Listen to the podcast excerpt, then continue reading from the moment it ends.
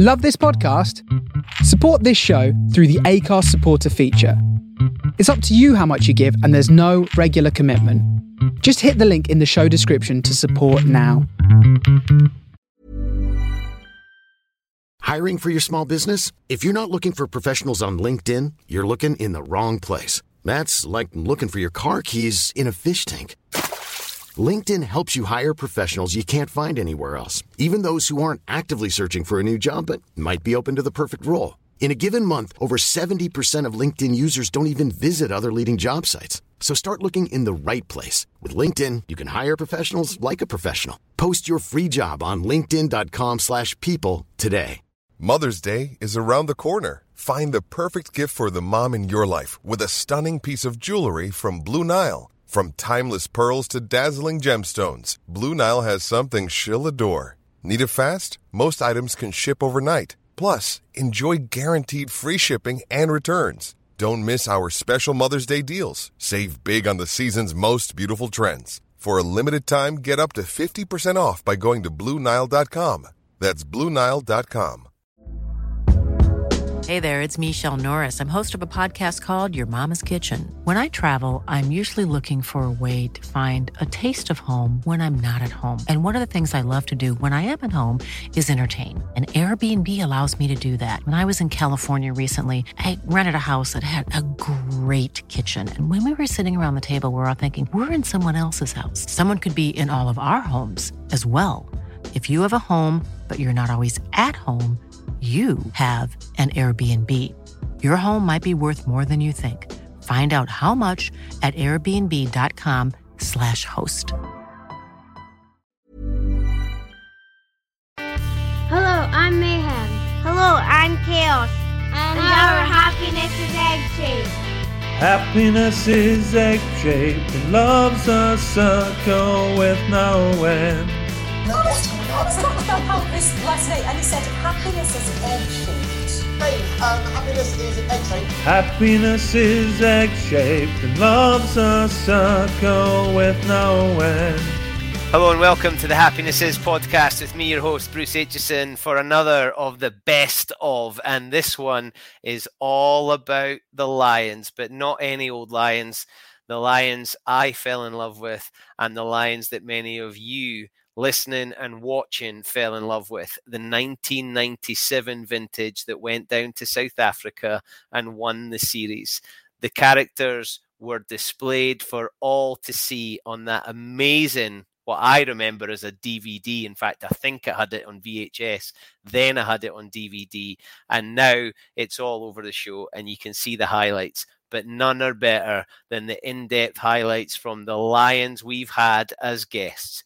So in this episode, we kick it all off with the one and the only Jim Telfer and Alan Tait. Alan Tait, try scorer, the back from rugby league to become a hero, and Jim Telfer, the man who gave so many moments that we all remember, and the hairs on the back of your neck stand up when you hear someone talk about this is your Everest.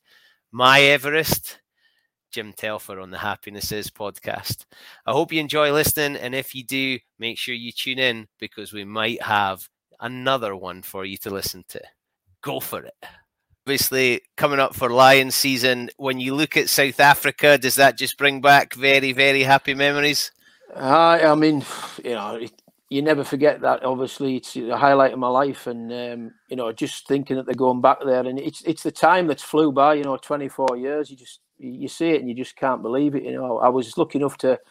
We had a sort of reunion on, on this sort of podcast idea, and uh, with the Lions about two weeks ago, and just seeing the guys again was it was great to see them all. You know, you just you never forget them memories, and just seeing the boys. We do we all look a bit older and heavier and whatever, but uh, no, it was good to just catch up with them again. When when you watch the Living with the Lions DVD, I don't know if you've watched it. I've watched it a hundred times, and you hear, you have those speeches from Geach and, and Creamy. When you're sitting there in the room, is that building you up, or were you somebody that sat there thinking, "Come on, just get on with"? it? No, I, I, was I was very much a sit at the back of the room kind of guy. You know, I wasn't. I, I like to when in team meetings, you always was a bit nervy that you might get asked questions. So I used to sit at the back and keep out of the way.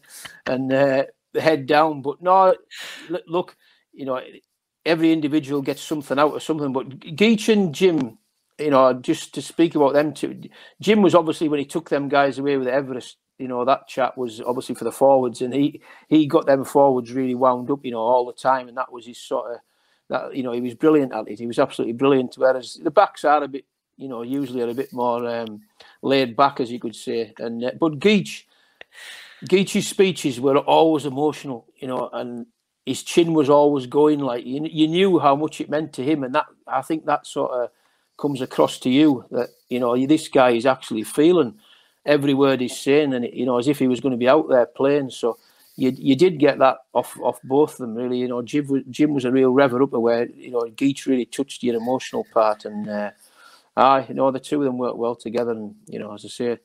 It, you know the, the, the two says it all really. The, you know the success that we had. And quite a lot's made of the league influence on that '97 Lions team. Did, did you were you aware of that at the time, or were you just being Alan Tait? I was just being myself, but I knew once we got there, um, we could add a lot in terms of our just a, a, little bit of preparation and, and the mental side of it, and but main, mainly the communication on, on the defensive side of things that, that we really cranked it up.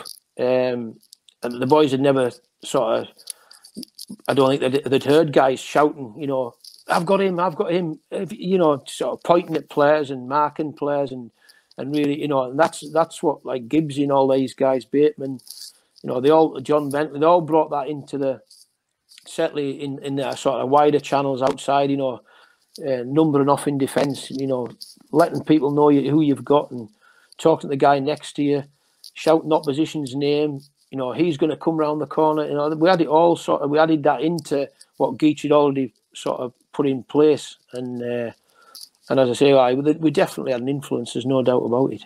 Was that a plan from Geach and, and Creamy that, right, we, we're going to utilise these boys, or was that just an added bonus of what you brought? Look, they, they would have answered that, you know, but but I would have thought there'd be something in that, you know, with the amount they t- they're taking. Um, I think there would be there'd have been something in there.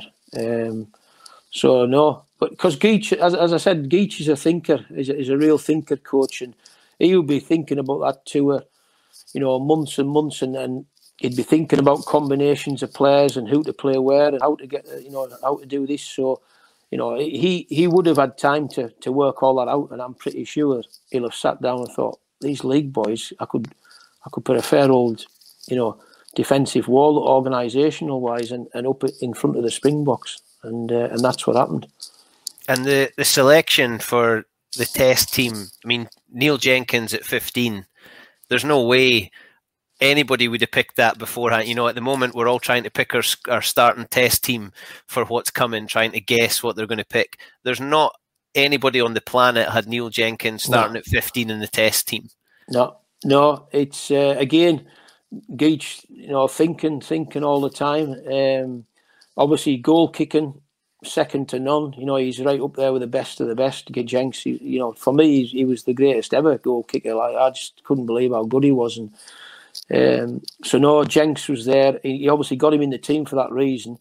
Um, but he, he, again, Jenks was, you know, he's one of these deceptive lads. You, once you got to run alongside him and train alongside, he, he had good. Well, obviously, he had good hands because he was a ten, but he, he had good pace as well, you know, and he, he was he was a brave enough character. So, um, you know, getting getting him to ten, uh, playing at fifteen, and, and, you know, and managing to convince a bit like what I did. You know, if somebody said to me my favourite position was thirteen, but I wasn't going to complain about being stuck on the wing. You know, I mean, I, I wasn't that. I was just happy to be in the team.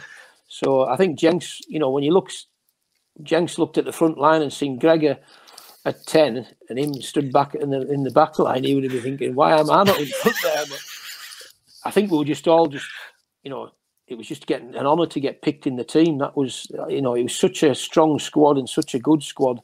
I think if anybody had complained about where they'd been, you know, playing, I think they'd have been sent home on the next flight.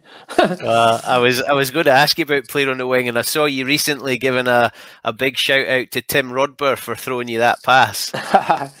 Ah, well, as I say, you, you forget things, you see, and and you know we're going about the game as it is now. And um, I actually spoke to Gregor um, four, six, eight months ago, maybe longer, and he was, you know, we were just on about a little couple of things because you know Gregor's doing well as a coach. And I just said, look, the rugby league philosophy when I went down to league, and it still is, it was a race to the corner. It's to get the winger into the corner. So that's why in, in league the wingers score forty tries a season. You know, Offiah scored sixty one year. Second year I was down at Widnes, and I must have fed him thirty times. But that was that was our beliefs: is you score in the corner. So you never see a defender stood on holding the goal flag, you know, the touch, you know, the touchline goal flag. So you never, you don't get defenders out there. So if you can, you know, skill wise, get it there by boot or by passing, you should score if you can get if you can win the race to the corner. And then obviously the when when you were on that '97 tour, I think both Geach and and Creamy both said a lion in South Africa is is special, and you you got to be that special lion in South Africa. If you were asked to present the jerseys or to make a speech to the, the boys before they get on the flight and go down there, what, what would you say to them? Oh, dearie me.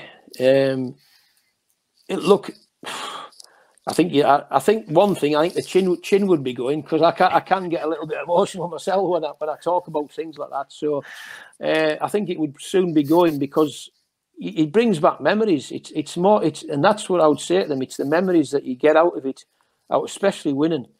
Um, you don't really remember anything bad about that tour.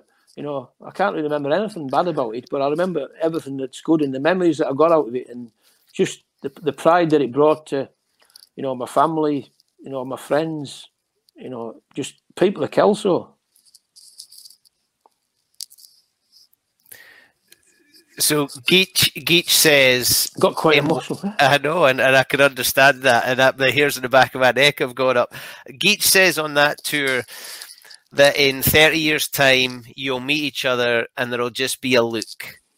Is that you said you were on a Zoom call with it with some of the guys yeah. recently? Is that is that a true thing? Do you look at them and there's just a look? There's you don't need to say anything. There's just a we did something pretty special together.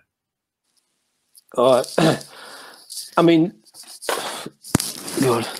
I mean, definitely. I mean, I, I, think I actually said that on the podcast when when uh, Geach was there. If there's anything out of, of all them speeches, that's the one that, as I say, you pick something off a coach and as you go along and you write it down. But that's the one where I got off Geach. But it's, it's absolutely true. It's funny. You're, you're walking. You can be in a club room. You can be anywhere, and you'll bump into somebody and it's the first thing that you you know I met Martin Johnson one day and it's the first thing I thought because he was a great captain. He was an absolutely brilliant captain. It's the first thing I when I shook his hand you know to say hi Martin it was the first thing I thought of was that you know you were my leader you were my captain in, in South Africa. And and that's the kind of it does it, it it's it's that that speech is so so true. I don't know where you know if Geach got that himself or whether he got it off a Lions tour back in the 70s I don't know but it it was a it's a hell of a phrase, and uh, and it doesn't it does it sticks it sticks definitely. Yeah, I, I absolutely love it. So, hello, sir. How are you? Hello, Bruce. Nice to hear you. Nice to speak to you.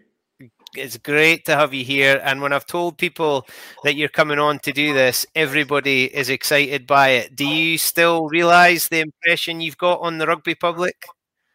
It, it seems to be when the lines are coming around that I get quoted more often than you know the other three years when nothing's really well no Lions tours are taking place. So it's amazing how it's a modern technology I suppose and the and the fact that 1997 was such a successful tour in many ways just not the rugby but the social side and the supporters and so on. And everything was being recorded. I think that was the the key to the uh, all things being heard. And there was nothing edited in the in the in the tour when a lot of these quotations came out because you stuck they stuck a mic mic in your face or your chest in the morning and you wore that until you went to bed at night. So uh, it is pleasant to know these things are happening, but a lot's happened since.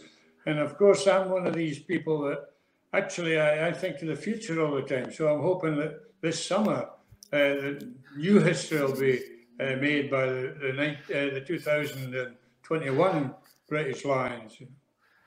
What what is it that makes the Lions then so special? We've all got a view, but your name, like you've said, every four years comes around and everybody wants to know what you've got to say about it. What is it that makes that such a special thing? Well, I think that uh, historically it's been uh, a tour that took place far away, you know, and you had players from Ireland, Scotland, Wales, and England. And it, apart from the Barbarians and maybe some other uh, representative teams, it was the only time that these British and uh, Irish people could get together and play as a group. And it was a challenge to try and get the best players available into a coordinated unit to play originally against New Zealand and Australia was tagged on and always South Africa. So historically, it's been uh, developed over the years uh, and still the best players in the, the, Northern Hemisphere, apart from France, they'll want to play together. They want to, they knock hell out of each other uh, during the season, either for clubs or for dis- districts or for, for countries in the Six Nations and so on in the European Cup matches. But it's the one time where uh, the the players can develop as a team against traditionally the two strongest teams in the world, New Zealand and South Africa. And it's a shame, really, because when I was a player and went first in 1966, we were away for five months, and you really get to know players and you get to know each other. We actually flew there, but it took us about five or six stops to get to Australia first, then New Zealand. 35 matches in Canada on the way back. It's the rugby is very, very important, but it's the, the, the friendships you make. And rugby is a very social game. I mean, you you the, the rich can uh, mix with the poor, the good can move uh, mix with the bad, the excellent player can play with a big player in the second uh, second fifteen. And most recently, what's happened is that thousands of supporters have gone to uh, South Africa, New Zealand, and Australia. And I think probably 1997 was the first time that mass numbers of red jerseys supporting the Lions were there at uh, Bloemfontein, at, at, Cape Town, and so on, Ellis Park, and so on. So these factors have uh, helped to make the, the, the sort of brand, if you like, the mystique of being a lion and being a successful lion, the, the ultimate to be uh, when you start, when you play or when you coach the Lions team. So there's the historical point of view. There's the uh, the fact that the players become very, very close. I mean, even if you're beaten 4 0 in the test season, as they used, they used to four tests, you could still have, uh, you could still be very close to winning games or winning series but it just didn't go right for you in the day. And I mean, uh, so it, the players love to play at that elevated level. And then there's the supporters. I think they call them fans, but I call them supporters. And they were very integral. They were absolutely part of the team in 1997. And it's a it's a shame. It, uh, really, it's a disaster. There's nobody going to be able to see them live in places like uh, Pretoria or Cape Town or, or Ellis Park or, or well, I think it's changed its name and they're play, playing probably in, in Soweto now. So uh, it's, I know a lot of people don't like it. It's been squeezed and squeezed and squeezed until it's almost unrecognizable as far as this uh, time is concerned. And the, the players this time in going in, in 2021 will not be able to do the same things as the players in the past because although there was a tremendous social side, there was also an educational side for the, the, the young people, the young boys and girls in, in South Africa, in the townships, uh, where the Lions, in particular in 2000, it would be 2000 and uh, I think 13 was the last time they went. Uh, uh, no, 2009. 2009, yeah. Uh, they, they went out to uh, you know, educated the youngsters. And the players love doing that. If, as a manager or as a coach, you sometimes have to ask for volunteers and you, you get umpteen volunteers, not just the players who are injured or can't do certain things. All players love to be, uh, you know, go out and help youngsters. And when I was a player in South Africa, 68 and uh, New Zealand 66, I used to go to the assemblies, the morning assemblies. And it used to be seven o'clock in the morning, and because I was a teacher, and so son, taking assemblies wasn't a big problem for me because I was not used to taking them, but I was used to standing in front of people in a class. So that used to be a big, a big thing. You were uh, asked to go out and speak at the assembly and answer any questions the youngsters want. When there's about four or five hundred youngsters in front of you, it, it, for some, for some it was a bit, uh, you know, daunting. But for others who were a lot of chat like me, you could uh, you could get away with it. You know, 1997, it was a wee bit longer and we had seven or eight matches before the first test. And the test team that took the, the park at Cape Town in the first test would not have been the test team that would have been chosen beforehand, especially in the forwards. And there was injuries, of course. Uh, Scott Quinnell was injured, uh, and Doddie, of course, got injured, and he would have been challenged. So was Scott Quinnell, and these things happen. But the we were able to uh, produce a pack that could contain the, the, the Springboks, but it wasn't the same pack that most of the scribes would have chosen before we went, because most of the scribes are English, and so they they produce they pick their own teams, but uh, I picked my own team, and, and so that was one of the, the things we were able to do. I think Warren Gatland and, his, and, and Gregor and so on will be. We'll have to think of a test team after a couple of weeks, a couple of games, simply because they just don't have the time to mould them together. But I think also they have great advantages in that the players, although they don't play against each other or uh, they don't play with each other, they've played against each other, and there's so much statistic work and, and, and, and you know that sort of stuff now, work on the on the, on the computer that the, they'll know the team they want probably, and uh, the the players are could I say better than they were in '97? You know, they're they're they're used to playing in, in top matches a lot more than they were then. Uh, internationals, European Cups, Premierships, and so on. And so the players will slot into the way that the coach wants to play, but he has to decide, or they have to decide, what style they have to do uh, to beat the, the Springbok. I mean, Ian McGeechan was chosen in 1996. You probably know this. He went to he went to South Africa in 1996, a year before, and he stayed with the Springboks for, for three weeks, for three weeks, and learned how Blacks were trying to beat the Springboks. And he got good ideas. He, if you ever speak to him, he'll give you. It was it was open. He was welcome into the All Black camp, and he he produced a strategy to at least compete with the Springboks. Uh, and then, if you had quality players he could actually beat them. So uh, I don't think Warren has had that opportunity. And of course, with COVID, he hasn't been able to uh, speak to many players in this country either.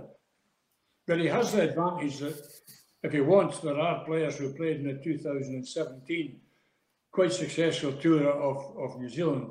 It wasn't a complete success because they drew the series, but it was as close as you can get. And so he has that backbone of experience there.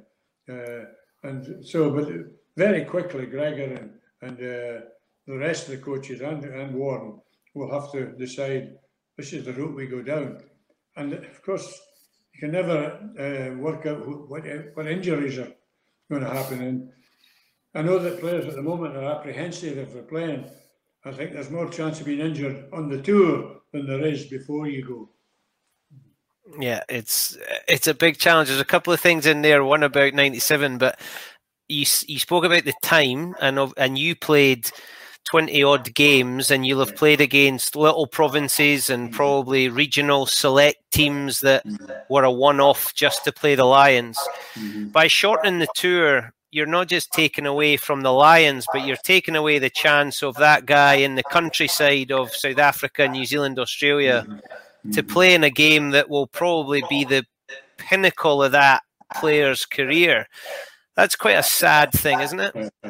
Yeah, well, definitely. I mean, when I when I went in '66, there was 35 matches, and there was 25 in in, in New Zealand, eight in Australia, and two in Canada. 20, had been reduced to 20 matches in 1968, but that was you went to play places that you in South Africa that you only read about in books, you know, uh, uh, real hillbilly towns uh, where they didn't speak English at all. The the spectators and uh, uh, they spoke Afrikaans, and so that is absolutely true.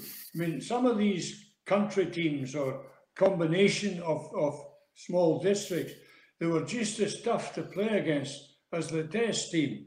Not in the same way, but they were out to get you. You know, it was a, it was a, you know, a, a badge of honour if they if they beat the Lions, and and the Lions have been beaten in.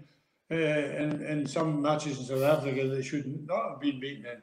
And certainly in New Zealand, you know, down in Southland, our first game in 66, we come from Australia unbeaten. We won seven matches and drew one, won two tests easy. Went down to Southland, Invercargill, pouring wet, and we were beaten first game. Uh, we were then beaten the next Saturday again, and so it was a rude awakening. But they, they, at that time, the games were dirtier in some of these uh, provincial games, if you like.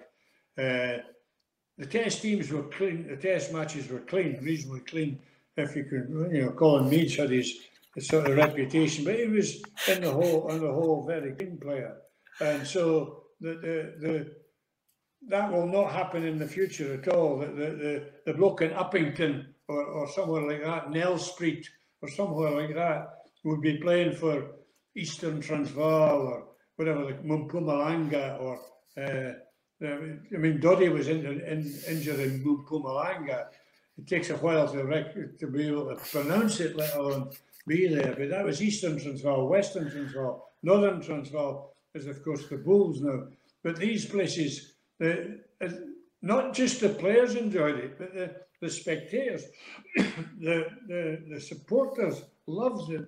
The, the fact that the, the best players in the Northern Hemisphere, or Britain and uh, Ireland, were there visiting their town, you know, and they were there to show you, show off the town, places like Kimberley and, and so on. Lovely places uh, and, and lovely people when you're there, but they were they were they were hell bent and beating you, you know, both in New Zealand, Australia, not so much at that time, and certainly in South Africa, because they they they look on the the, the Lions as almost the World Cup, you know. I know yeah, it, it was the biggest show at the time, yeah. wasn't it? Because there wasn't a World Cup, so the Lions was it for them. Oh yeah, I mean that was when they proved to be the unofficial world champions, if you like. Although I think they still the All Blacks and the Springboks still looking their own game as probably apart from the World Cup the pinnacle of their careers. Uh, the, playing against the All Blacks for the Springboks and vice versa. Okay. The the bit about or or one of your one of your speeches in South Africa. Now you've probably made thousands of speeches before various games as a captain, as a player, as a coach, but you you make a comment about the Brit abroad. You look for an English pub, a pint of Guinness, and a mm-hmm. British paper. Mm-hmm. So that's being lost, I think, isn't it? And on these tours that are so short and just against t- some of those towns you mentioned and places you mentioned, that's where you get the culture of the place. Oh yes, uh, that was when I said that. You you look at an Irish pub and a fish and chip shop and a you know a, a paper because you want to be British when you you want to not be uh, in a foreign country. It's like a holiday maker, as I said, and that's one thing the Lions have to uh, adapt to. The players they they can't be they they can't allow themselves to get homesick. You know, I've been on tours, especially in 1996, where player, players were homesick and they couldn't play because they, they weren't they weren't up to it. I don't need to mention who they were, but they, they, they were homesick, and so uh, always thinking of home. It's not a bad thing. There's nothing wrong with that. But you you uh, as Ian McGeechan once described it, it's a 10 week phenomenon where a group of players and a group of people, 50 odd it was with, with us in 97, come together. And for those next 10 weeks they work to uh, to be successful because that group of players and group of people will never ever again be the same. And and so you have to make sure that you forget all about where you come from uh, you can I talk I take it now text and all that sort of stuff but you you you have to forget that and that's what I find the Scots are very good at that they're very good I don't think they like Scotland, some of them. They, they, they love being in the environment. I mean, I used to think when I played, uh, Ireland and Scots always felt they were they were really they shouldn't be there. They, they were really, uh, you know, couldn't believe they were there. were Welsh and English, they, they they had the right to be there, you know. And so I'm not saying that's always the case, but they were at that time there were mainly Welsh and English in the teams, and so and but everybody, everybody who starts off a Lions tour, the players, the management are as one. They, they, there's nothing coming between them at all. And they're all aiming for the same thing, and that's success at the test level. The, the provincial games and, and, the midweek games, if you call them that, they're important to win, but they're not them, the most important. You're only remembered for what you do in the test matches. And so the players, they, they have to forget where they come from and uh, just uh, take the culture uh, completely. And often in the past, it was the press who got to the players. Why are you no picked for the test team? Do you think you should have been in the test team? And, uh, you know, because the press, the first thing they do is when they pick a team, they look at the players not in the team and they, they try to get opinions of them. And you've noticed that in some of the tours, like 2001, for example, where the players started to bitch at each other. And uh, but in the tours I've been on, as a player and as a coach, the, the players are very good. Uh, I mean, I went to New Zealand in '83 as a, as the only coach. We're beaten four tests to nil, but we were close in two of them. But the player, I felt, I found the players excellent. All Irish, Welsh, English, and, and, and Scots they all mucked in together. We're just not good enough, you know, at that time. Uh, and I mean, they've had a lot of success, the Lions, since then. I mean, they should have won in, in 2009. Uh, and uh, Ian McGeechan's tour to South Africa, they could have won in 2017. So, um, and they should have won in 2001 because I reckon that uh, the team that went in 2001 to Australia was a better team in '97. Yeah. The Hiring for your small business? If you're not looking for professionals on LinkedIn, you're looking in the wrong place. That's like looking for your car keys in a fish tank. LinkedIn helps you hire professionals you can't find anywhere else, even those who aren't actively searching for a new job but might be open to the perfect role. In a given month, over 70% of LinkedIn users don't even visit other leading job sites. So start looking in the right place. With LinkedIn, you can hire professionals like a professional. Post your free job on linkedin.com slash people today. Burrow is a furniture company known for timeless design and thoughtful construction and free shipping. And that extends to their outdoor collection. Their outdoor furniture is built to withstand the elements, featuring rust-proof stainless steel hardware, weather-ready teak, and quick-dry foam cushions. For Memorial Day, get 15% off your Burrow purchase at burrow.com slash ACAST and up to 25% off outdoor. That's up to 25% off outdoor furniture at burrow.com slash ACAST. The process to selection then, does, does Ian McGeechan get the phone call first to say, we'd like you to lead the Lions, and then he phones you to say, Jim, I want you to come with me, or how does that process work? Well, I would think uh, for the 97, 97 tour, Fran Cotton was appointed as manager. And at that time, uh, a player, somebody like Fran Cotton was chosen because of his stature in rugby. He made a double line, in, I think it was 74, 77. He played in the team that Willie John's team had been unbeaten in South Africa. He was a, a, victorious line in South Africa. So the Lions committee, there is a committee, I think it's uh, each country is represented. And so they chose Fran Cotton, and it was up to him to choose his management. And the first person he chose was Ian McGeechan, uh, as I said before, a year a year before the, the tour. Uh, and then about when Ian came back from South Africa, he started making up his own uh, coaches. I mean, he, he didn't choose the pressman or he didn't choose the necessarily the, the secretary or something like that to the to the manager. And Ian asked me to be the, the coach, the forward coach. Uh, I think I was classed as assistant coach, assistant coach. Uh, and so uh, that's how it worked. And then he, he worked out with me and with Fran, but mainly himself, other coaches, fitness director, fitness coaches, and so on, until you get your management. And so we had a, a coaching team about seven or eight on that. So that's how it was done. Whereas in the past, if I give you an example of 1983, when I was asked to be coach, I went down to London for an interview, and I think there was four other people or three other people interviewed, probably the coaches of each of the other countries, and I was asked to coach the team, but I wasn't asked if I wanted any other coaches.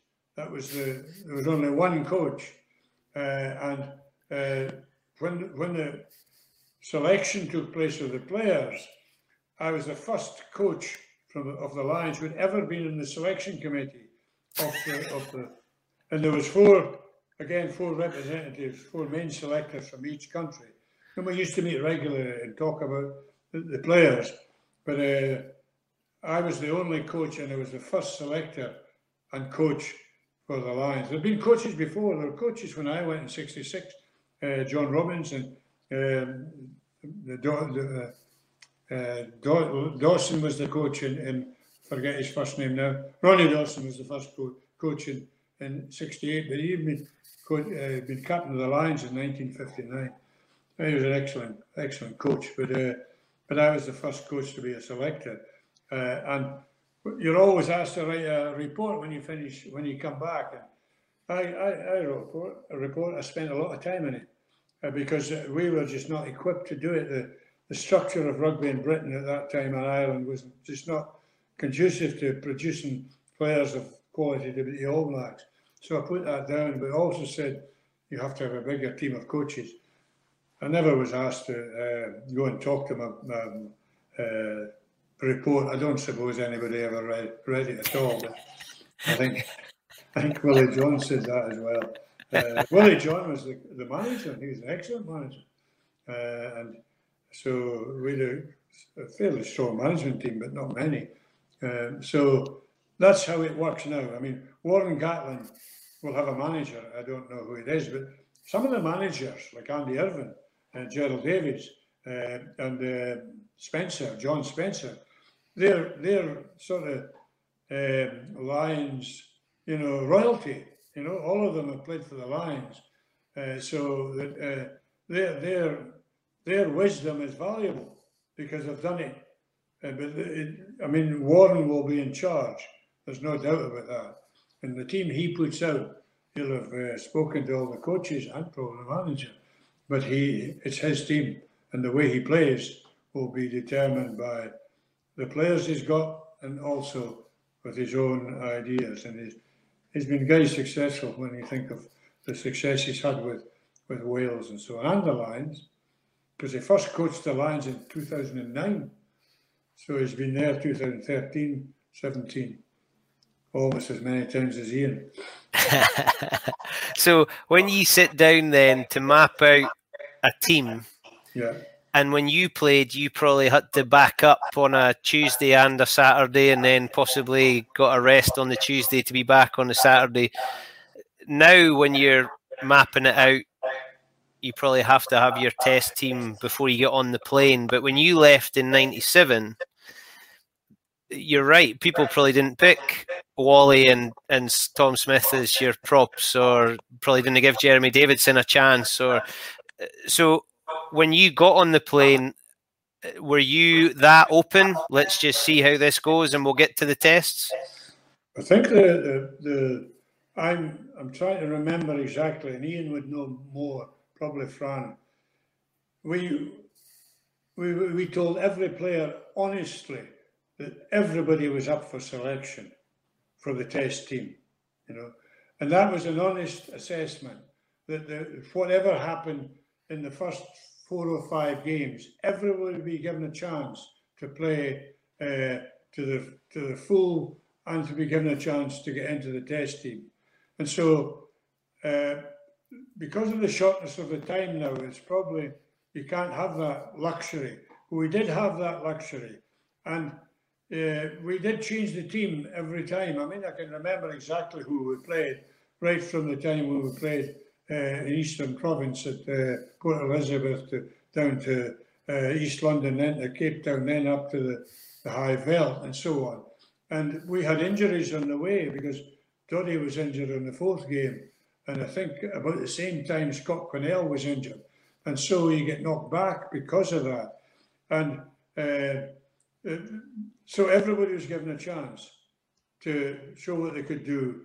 And then as you get closer, you try, especially the, the Saturday before the test, and it was against Natal, uh, we we had decided as, as much as we could what the test team would be.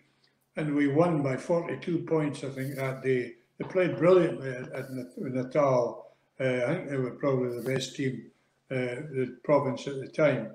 And so, uh, but every, every player was given a chance. And I don't think anybody, if you asked them now, uh, would say, well, we were we weren't given a chance. We were just uh, there for backup and so on. That didn't happen.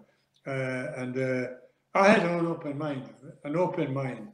But once I've made up my mind, once I've made a decision, I go with it because I've found in coaching, uh, selection is the key. If you're going to win team uh, matches and championships and so on, you have to get the selection right. You can't muck about and say, oh, I'll do this and I'll do that. You have to get, you make a decision.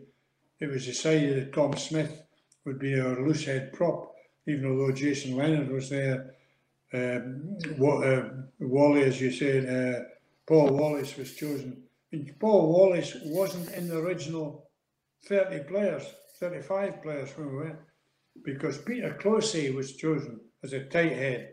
Uh, I think with Jason Leonard and I think uh, Rowntree, Graham Rowntree was the other who said uh, Peter Clohessy failed the fitness test on the first day in London and Paul Wallace was brought in. So you can see that he overtook some people to get there. And so, uh, but once you you've decided on the style of play, and Ian was was excellent what Ian did. He wanted players who played slightly differently. You don't beat the, the Springboks by beating them up. You don't beat the Springboks by running straight at them. You know, uh, you have to take them on. You have to confront them but you have to think of ways of outflanking them or, as they say in, in rugby, hitting weak shoulders, using feet and so on. Uh, and so we chose players who could do that. And in the forwards in particular, when you look at the front row, Tom, uh, Keith Wood and, and, and Paul, excellent rugby players. Excellent rugby players. Martin Johnson, Jeremy Davidson, athletic and so on. Uh, you know, in the back row, Tim Rodber and so on uh, what do you call him? Uh, who's the other one? Dallaglio. Del- oh, Lawrence, and, and, and of course, uh, uh, Saracens, Richard Hill, you know, and Neil Back. Dallaglio, I mean, it's a superb player who could play anywhere in the back row. So, you we, I, I'm maybe different from modern coaches, but I don't look at the scrummaging ability as the most important thing for a prop or a front row. Now I know that you can't beat the, the Springboks unless you can compete them in the scrums. I'm not that stupid or naive, and I've been in South Africa a few times play, as a player and as a coach, so that I, I knew that you had to be able to compete with them in the scrums. But scrums are only part of the game, and if you can if you can match them in the scrums in South Africa, then you're part of the way along the way to beating them because they have this psyche about scrums that they're superior to everybody, but we could outplay them elsewhere. And uh, that's what happened. I mean, we were under the cosh, especially in the, in the second test. I mean, we were very lucky to win. But the first test was uh, a ixie pixie, and as Ian used to say, if we're in the game with 10 minutes to go, we'll win because we, we, we had tremendous ability outside, but we'd also tremendous ability in forwards. And if you look at Tom Smith and, and, and Keith Wood and Paul Wallace, I would think they'd be close to be record holder in their own position in their countries. Lawrence and, and, and Martin Johnson and so on. The same Richard Hill would be picked in most Lions teams. So that uh, we had some excellent players, but there were rugby players first and specialists second. And uh, I know I'll be, uh, especially with English scribes, they'll say, oh, no, you have to have scrummagers like, uh, and England were, uh, you know, they were beaten in the World Cup by the scrum. But uh, uh, unfortunately, South Africa had six, six who were world beaters, you know, two sets of front row. and England just couldn't compete with them. But we managed to compete with Garvey and Os du Randt and I think Dalton was the hooker, the other, the hooker. Mm-hmm. Yeah. When when Alan Tait scored, can you remember who threw him the pass? I've seen it in the telly often enough. Uh, so when you you gave one of your speeches about this is not Twickenham, this is not Murrayfield, you have to you have to learn. This is how we're doing it.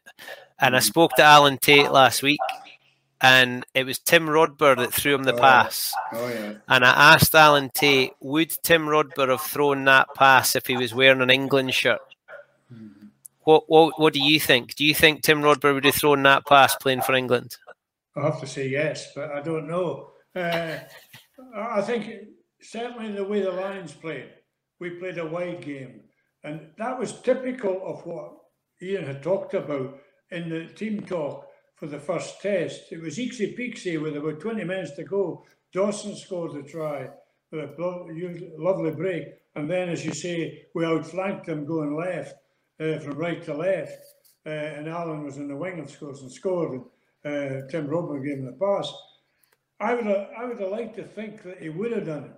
Uh, would have done that. I'll give you a wee story though. Uh, when Martin Johnson, and I hope he can, uh, he can you know, accept this. When Martin Johnson was picked for the Lions in the third game, we played at Cape Town. We played some great rugby, but our scrum was mangled.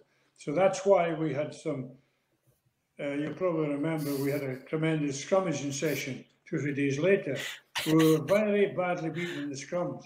And we scored some beautiful tries. Ieuan Evans, I remember. Rob Howley scored beautiful tries. And we won by 40 points, but we didn't play well. And then at the press conference later, now you have to have your history of where knowledge of where Martin comes from, Leicester, you know? And he he was asked the question, I'm paraphrasing now. What do you think of the way the Lions are, are playing and moving the ball around? Martin he says, this is the only way to play rugby, you know? And he so he was converted completely. Uh, and so a lot of players were converted, even Scotsmen, on how to play the game. But I remember that. So if Tim Rodber, I would like to think he was a good enough player to pass if he played for England, but he certainly did that uh, on that day. And uh, I mean, uh, teams within teams, he, used to talk about groups of five, teams within teams. You react to the situation as it comes in you. You didn't you need to have a forward or a back. You're just rugby players once the ball was at the scrum or at the line out. And if you watch the Lions matches in, on that tour, th- that was justified. That's the way we played.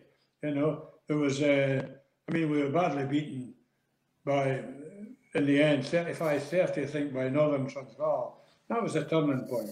But uh, we scored good tries in that game, but didn't play well.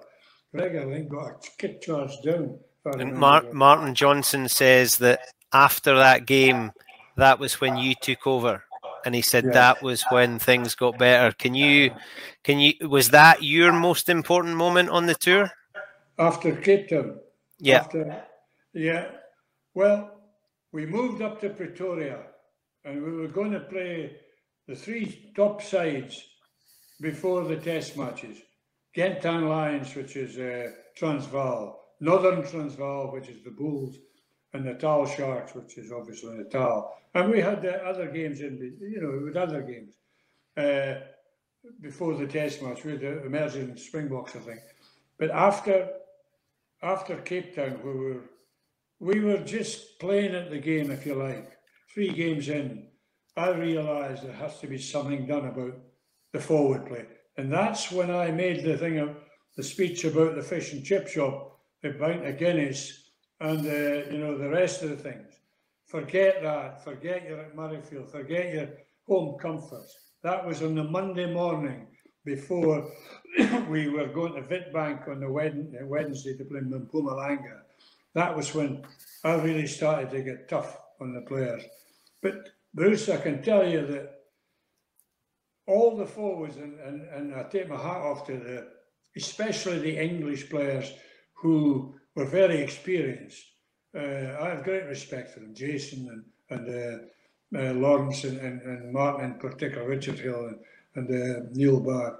Uh, they there was talk in England that they wouldn't accept what I said, but I was very honest with them before that, but even after that, that if we decided to do something, we did it together, and nobody bitched about this or that. It, they didn't say it was too tough, too hard, or so on. They accepted that I would have to, you know, I was the boss and they were the, the pupils, if you like. They were the workmen.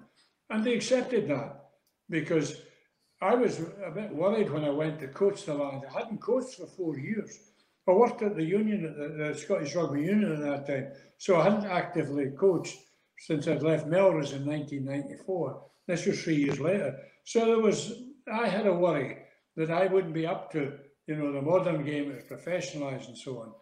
And but they've they accepted what you might call old-fashioned rules, you know. And when you think of it, Martin Johnson, he he is he'd already been uh, you know an experienced player before that. He worked at Leicester and worked hard. These blokes. Then you're talking about Lawrence Dallaglio taking sessions at Wasp so. It was a I mean, they were prepared to work hard because they'd worked hard before. It wasn't as if I was introducing something new.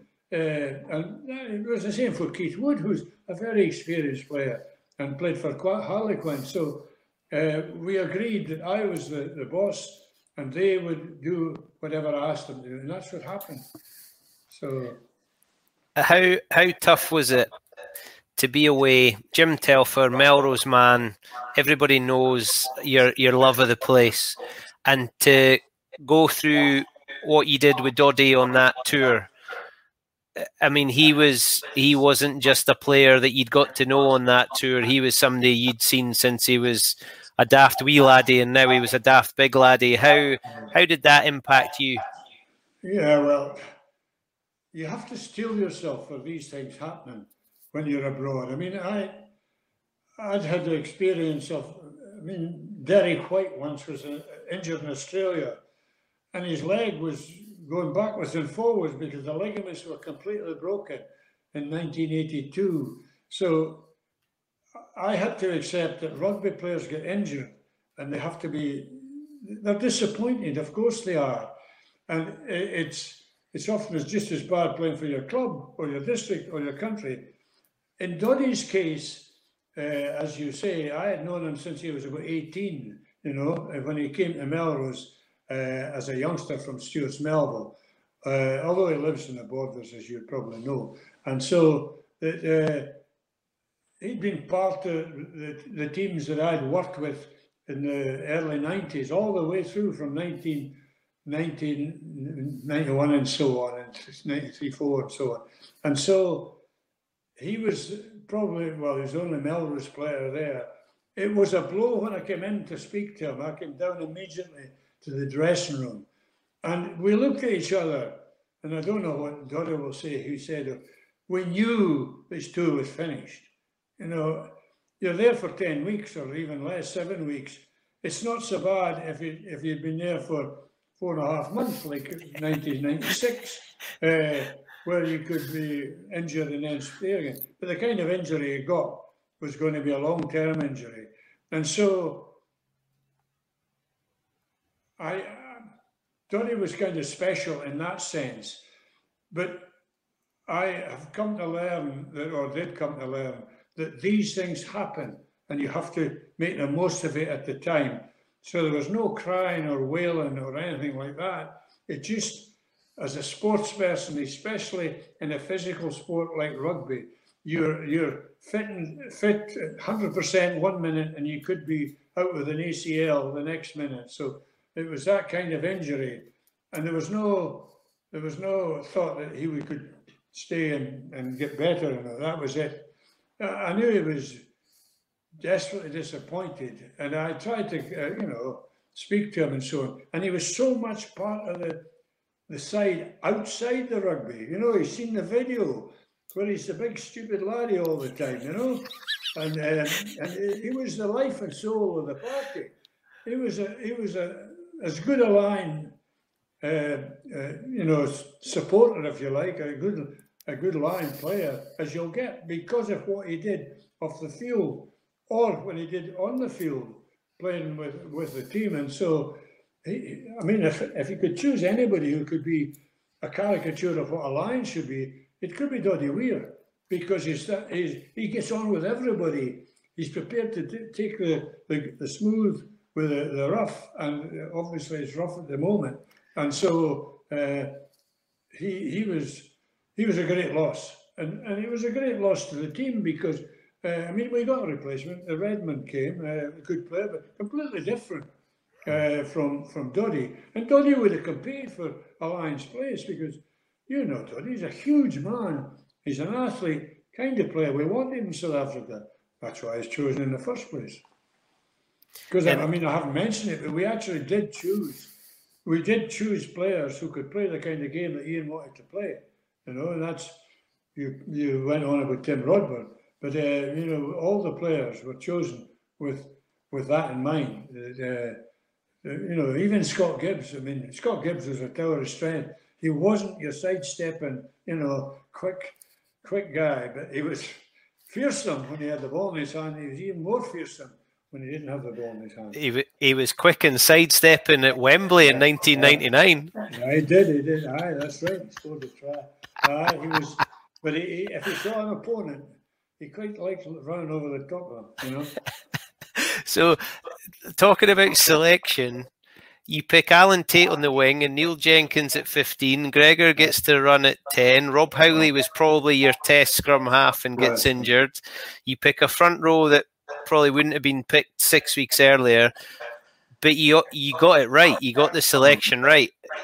What uh, we we only get to see clips on the video so we only get to see the two minute selection committee meeting, yeah. and there's there's obviously lots. And I think Geach at one point is talking about what type of player, and I think you talk about Neil Back was obviously a player you admire, and the thing that was always held against him was his size. And uh, what what went into the obviously there was the style of play, and there was players who were going to be disappointed.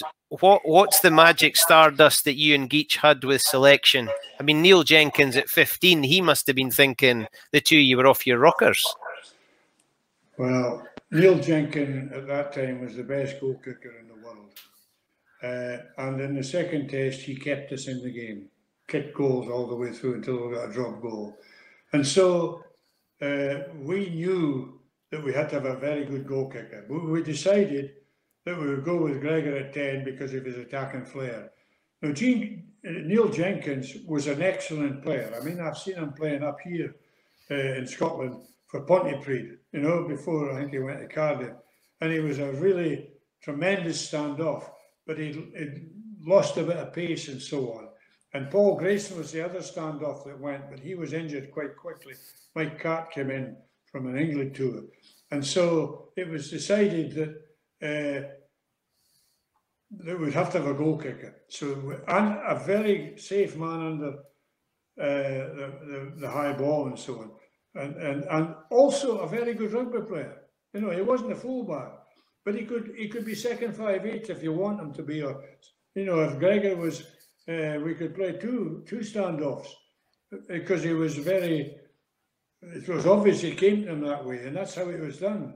So that's why we chose because we chose Neil because mainly of his goal kicking, but also his all round ability. Uh, and he's a bloody good guy, Neil. You know, he'll give us all. He gave us all for the team and so on. And that goes for everybody, of course. So that's why he was chosen. I mean, you're right. You said the back division of this is a bit of all sorts, but that's not true. You know, we had Ieuan Evans in one wing, Jeremy Guscott, Scott Gibbs, and Alan Tait, You know, that's not a bad three quarter line. You know, when you think of it, because Alan Tait is probably better as a winger than he is uh, as an outside centre because he had that rugby league streak about him. You know, he could go for the line. And when you've got, uh, well, Rob Howley, but, uh, you know, Dawson, uh, forget his first name now. Matt Dawson. Matt Dawson came in. It was excellent. But Rob Howley would probably have been the, the Matt Dawson wouldn't say that, but I think, uh, uh you know, uh, Rob Howley would have been the scrum half. And that, that's what happens. That's what happens. When I went on the tour in 83, uh, Roy went in as scrum half. And there was two scrum half. The other one was Terry Holmes. And Terry Holmes was a superb player. So was Roy, but Roy was behind Terry Holmes. There's no doubt about that. Terry Holmes got injured early in the tour and went home. You know? Nigel Melville came out, excellent scrum half. He was injured in the first game and went home. So you have to overcome these things. You have to just take the, the, the punch in the gut for these sort of things. And when Rob Howley, I mean, Rob Howley was injured in Natal the week before and he hurt his shoulder. It was it was really sad. It was just as sad as seeing Doddie because he knew his his tour was over. He got a tour in 2001, but he knew his tour was over, and it's a great thing to be in a Lions too when you're when you're fit and well. It's not so nice when you're not fit and well. How how important were the rugby league boys? Oh, very important, very important. Uh, the five of them, you know, uh, I know that Ian said this publicly. He thought the best line on the tour was Alan Bateman, and Alan never got into testing, but he was an excellent player, Alan Bateman. And uh, Scott Quinnell had to go home. Um, John Bentley was a, a character, Alan Tait and, and Scott Gibbs. Oh, they, they, they brought professionalism to them, to the thing, but they also were, they were characters in their own right, you know, but uh, they'd all made it in a different game you know, rugby league. But they had all been internationals beforehand in rugby union as well. They weren't new to rugby union. They were coming back to rugby union. And so the, the experience of fitness and, and, and discipline and so on was uh, evident with the, especially uh, uh, in weight training and things like that. They brought that professionalism uh, to the to the regime. And you, you had a feeling when you were sitting speaking to the likes of Scott Gibbs, you've done things, you know, that a lot of other players haven't done because they've, they've stayed in rugby union or whatever. And the same with uh, the same with uh, uh, you know like uh, Scott Quinnell. You know, he'd chosen to go rugby league and he'd chosen to come back. Unfortunately, he didn't stay in the tour. But he played in 2001 as well. So they made a. They weren't the icing on the cake. They were they were just a sort of glue that pulled everybody together and uh, made sure we, we did things right, you know, as far as preparing for the games.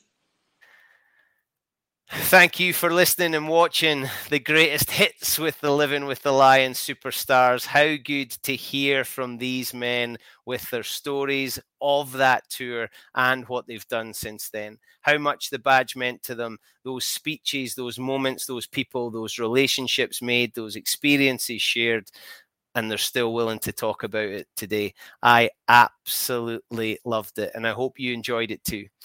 If you'd like to listen to more, you can catch us on Acast, Spotify, and Apple. Please check out the back catalogue. You can also watch on YouTube and Facebook if you'd like to see what's going on. I loved it. I absolutely loved it. I look forward to what's coming in the future. We've got some big names lined up. I hope you're going to be there with us too. In the meantime, my name's Bruce Aitchison and my happiness is egg shaped. Stay safe. Hello, I'm Mayhem. Hello, I'm Chaos.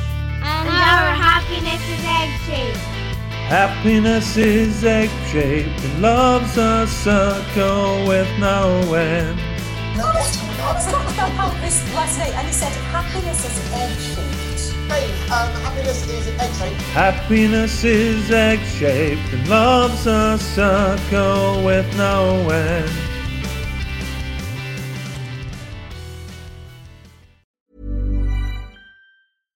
Even when we're on a budget, we still deserve nice things. Quince is a place to scoop up stunning high-end goods for 50 to 80% less than similar brands. They have buttery soft cashmere sweaters starting at $50, luxurious Italian leather bags, and so much more. Plus, Quince only works with factories that use safe, ethical, and responsible manufacturing. Get the high-end goods you'll love without the high price tag with Quince.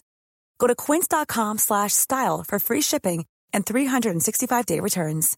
Mom deserves the best, and there's no better place to shop for Mother's Day than Whole Foods Market. They're your destination for unbeatable savings, from premium gifts to show-stopping flowers and irresistible desserts. Start by saving 33% with Prime on all body care and candles. Then get a 15-stem bunch of tulips for just $9.99 each with Prime. Round out Mom's menu with festive rosé, irresistible berry chantilly cake, and more special treats. Come celebrate Mother's Day at Whole Foods Market.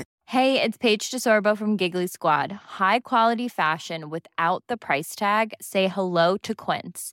I'm snagging high-end essentials like cozy cashmere sweaters, sleek leather jackets, fine jewelry, and so much more. With Quince being 50 to 80% less than similar brands. And they partner with factories that prioritize safe, ethical, and responsible manufacturing. I love that. Luxury quality within reach. Go to quince.com slash style to get free shipping and 365 day returns on your next order. Quince.com slash style.